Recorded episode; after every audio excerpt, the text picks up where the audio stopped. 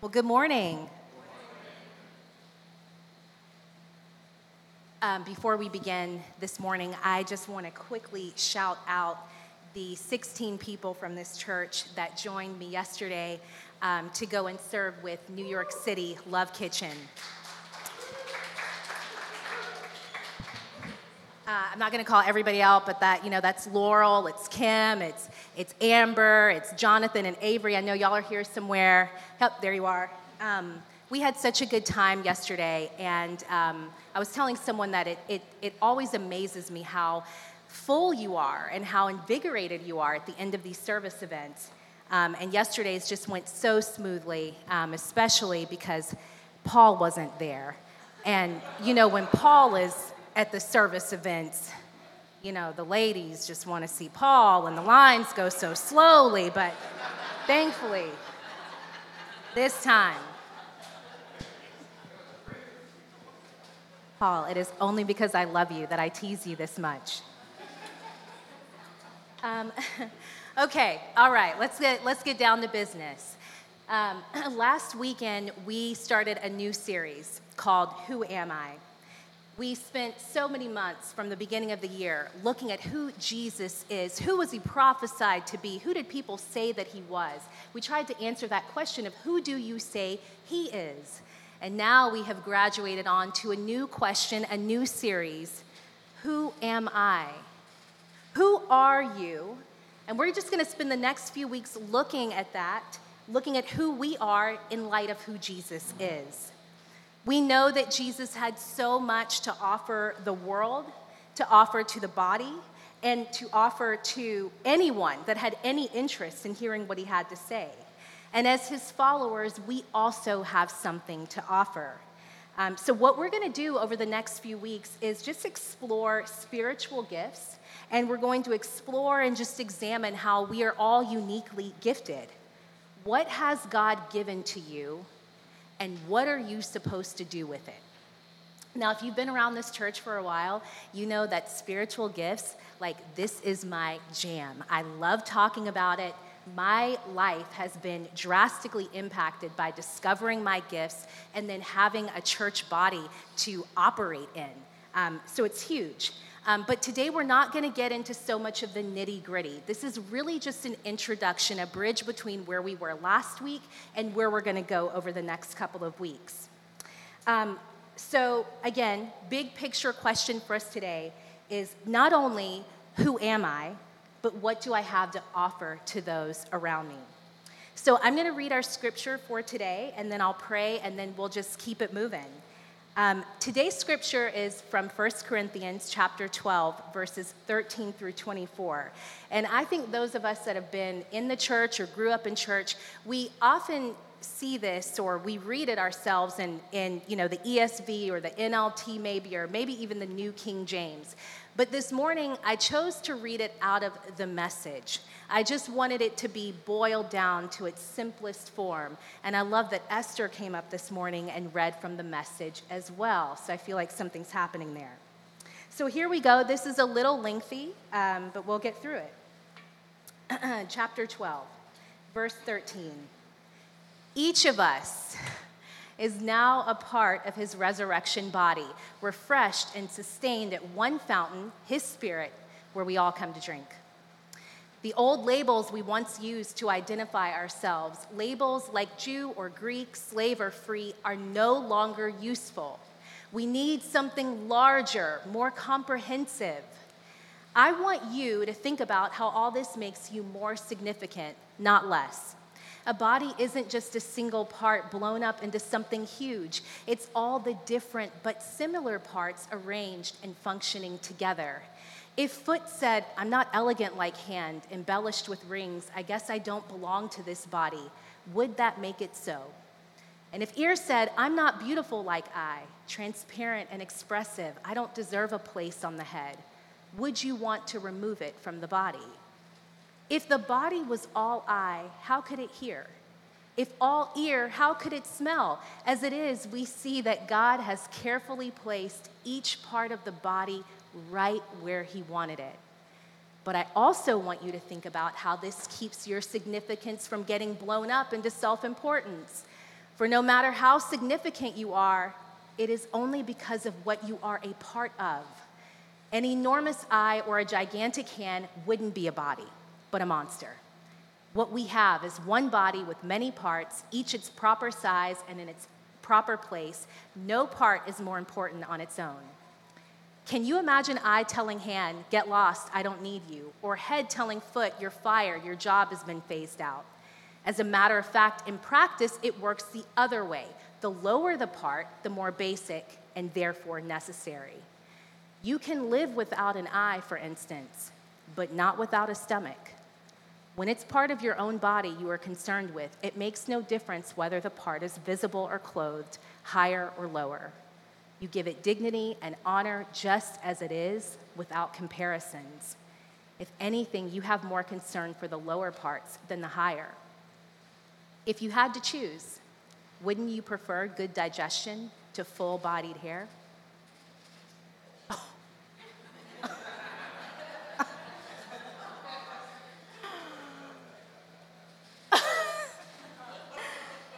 Did the Holy Spirit just get us all the way together or what?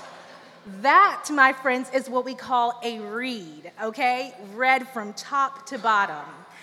And on that note, let's quickly pray, and then we're to go right in. Hmm.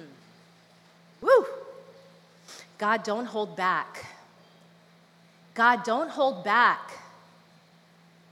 Lord, it is often said that you are always trying to give us good things, but our hands are too full to receive them. Right now, God, where we stand, where we sit, we just we just open our hands, Lord. Knowing we can't let go of everything we're holding on to, but for the next few minutes, God, we're going to release it to you. You hold it, Lord. Hold everyone and everything that we care about and that we walked in this morning concerned with.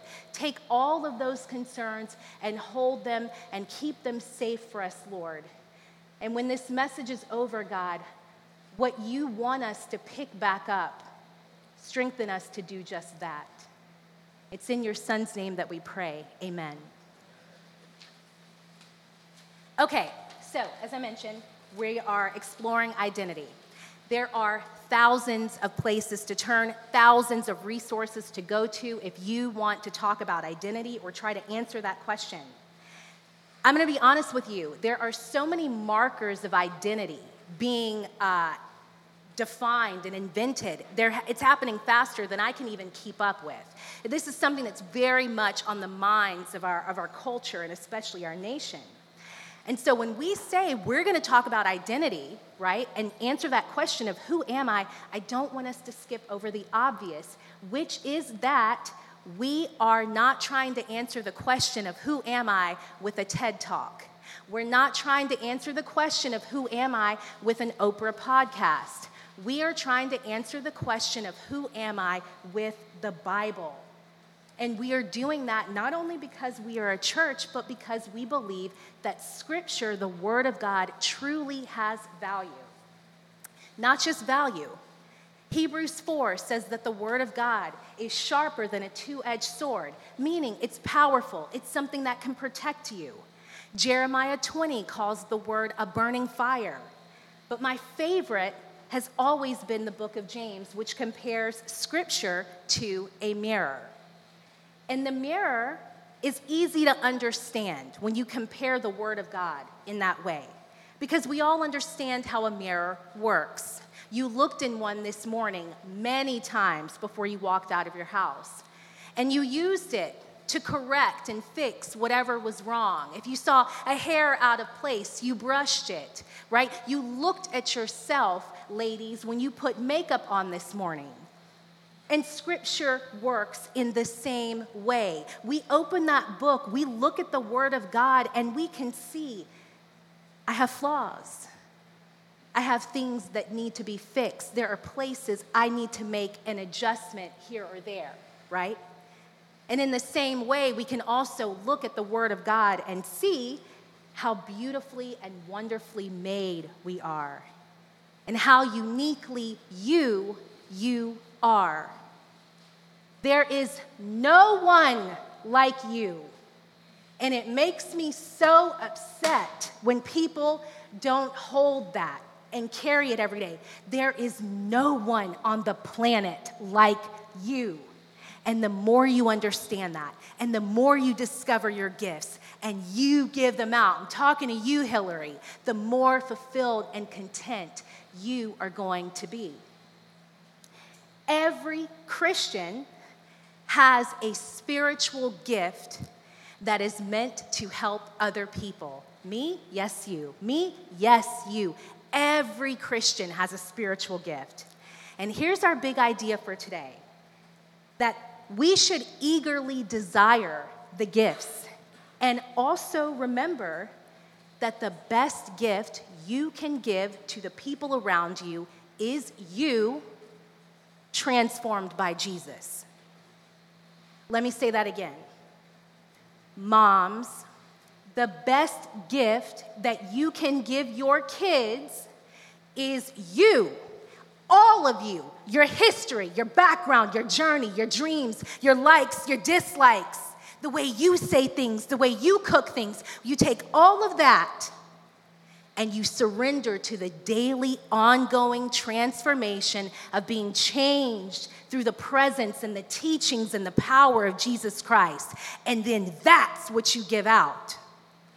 We don't need another TED talk per se. What we need is you, Sydney, owning all of who you are, letting Jesus work on you every day, taking your brokenness, your insecurities, your doubts, your fears, taking it to Jesus, being transformed, and boom, that's what we want.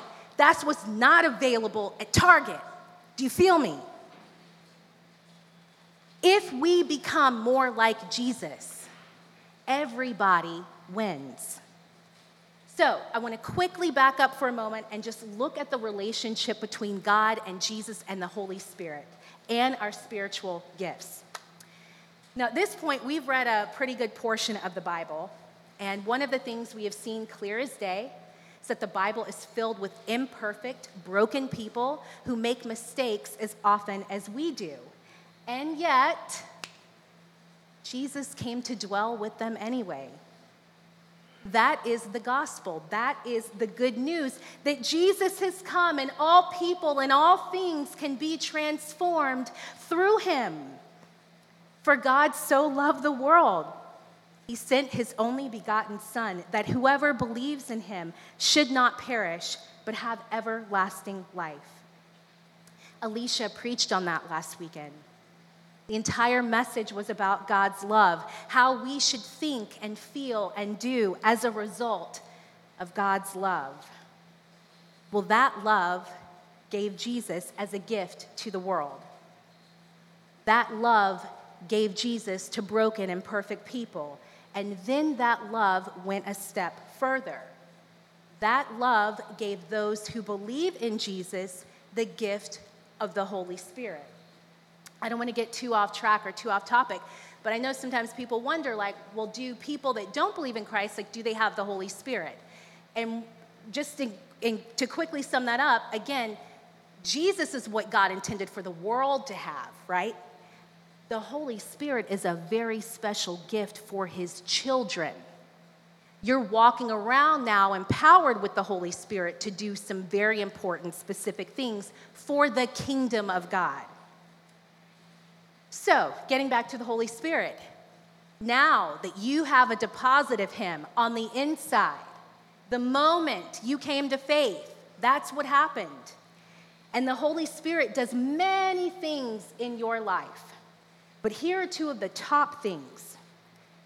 Number one, the Holy Spirit constantly reminds you of God's love for you. That same love that Alicia talked about, sometimes we have to fight really hard to know that and remember that. But praise God, there is a deposit of that reminder on the inside of us. That's coming from the Holy Spirit. Number two, the Holy Spirit fires us up to continue the mission of Jesus. The Holy Spirit wants you to now do what Jesus does. Do, go where Jesus would go. Carry out his mission. That's what we're trying to do. And so, to empower us in completing the mission of Jesus, the Holy Spirit gives to each child of God a spiritual gift.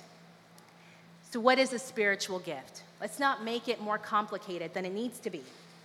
A spiritual gift is simply an expression of the Holy Spirit that strengthens and blesses you so you can turn around and strengthen and bless someone else in the body of Christ.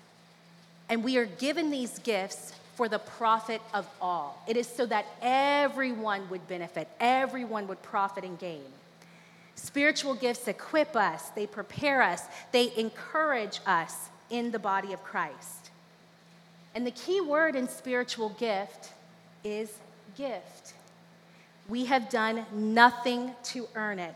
God just gave us our spiritual gift when we put our faith in Jesus Christ and received the Holy Spirit, versus spiritual fruit, right? Gifts are given. Remember this in the kingdom of God. Gifts are given, fruit is grown. If you have that backwards, untangle that. You can do nothing to earn the gift. But the fruit of the Spirit joy, love, peace, kindness that's something that has to grow over time. You cannot force a mature fruit. You have to live and be transformed by Christ. That fruit grows. And you need connection with the Lord for the fruit to grow versus a gift, which is free, it is already yours. What does the gift demand of you? Only commitment. Only commitment. God has nothing for sale. God simply gives because He is good.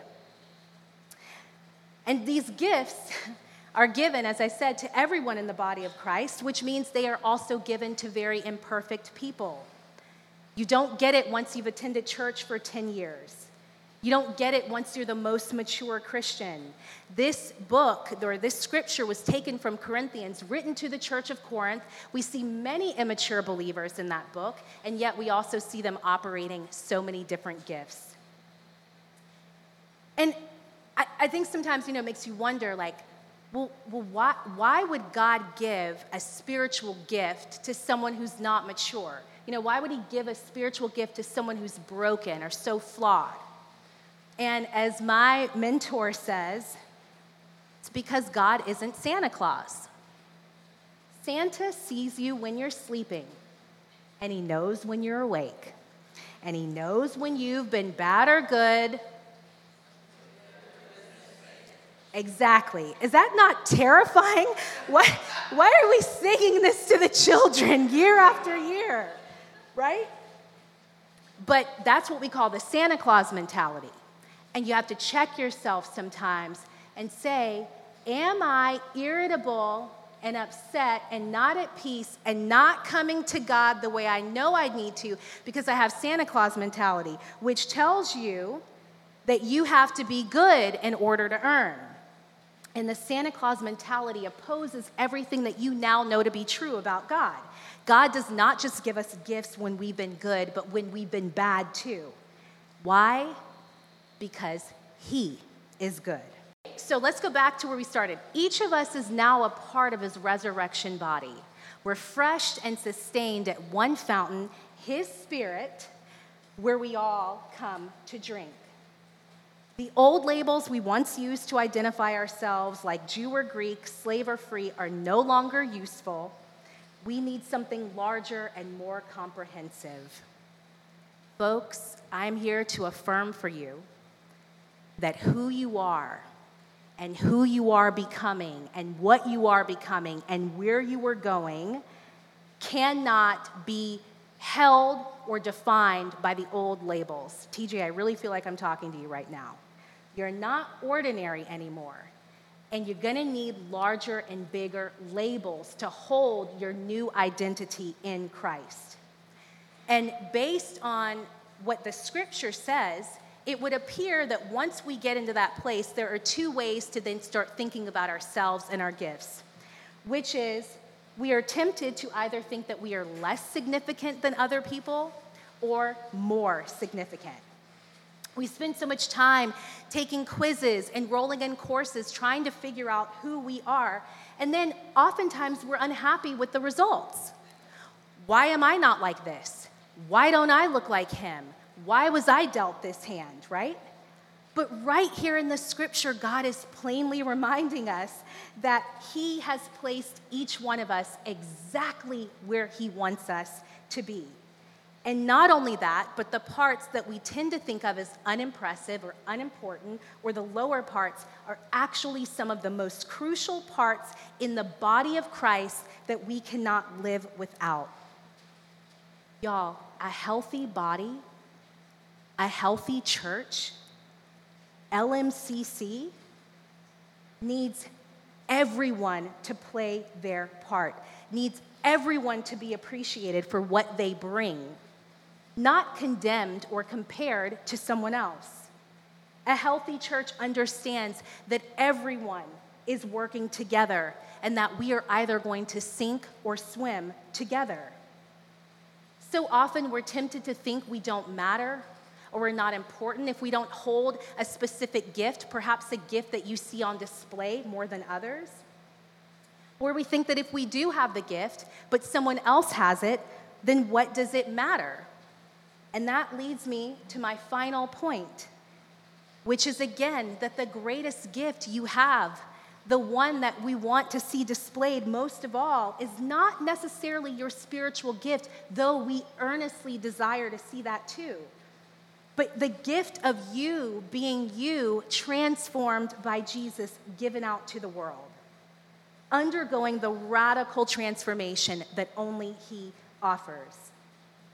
We want His instructions and we want opportunities to practice living out as content disciples so that we are ready to operate our gifts in a healthy manner. We don't want to be unhealthy people operating gifts. We want to be healthy and mature believers.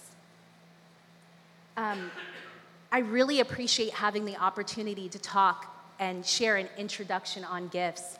And I hope that over the next few weeks, as we continue to talk about it, that you will explore internally how has God gifted you? Not your talents that you can do in your nine to five necessarily.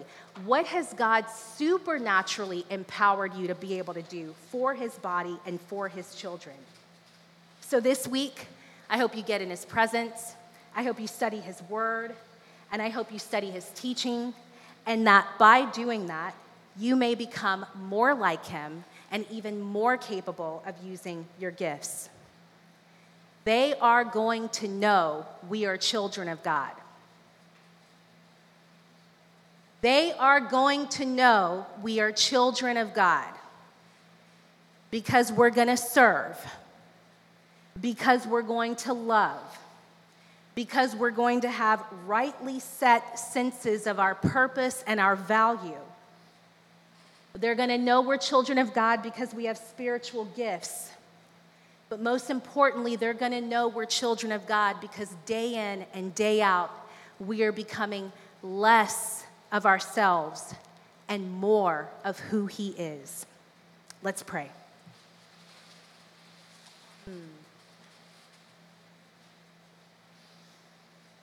Hmm. Holy Spirit,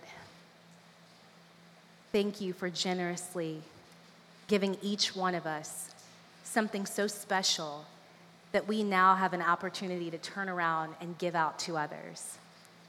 I pray that you would help us to see the beauty of exactly who you've created us to be and exactly how you want to use us, and help us to do so in harmony and unity with other believers in the body of Christ. You are magnificent. You are worthy, Lord, of every praise. We thank you. It's in your Son's name that we pray. Amen.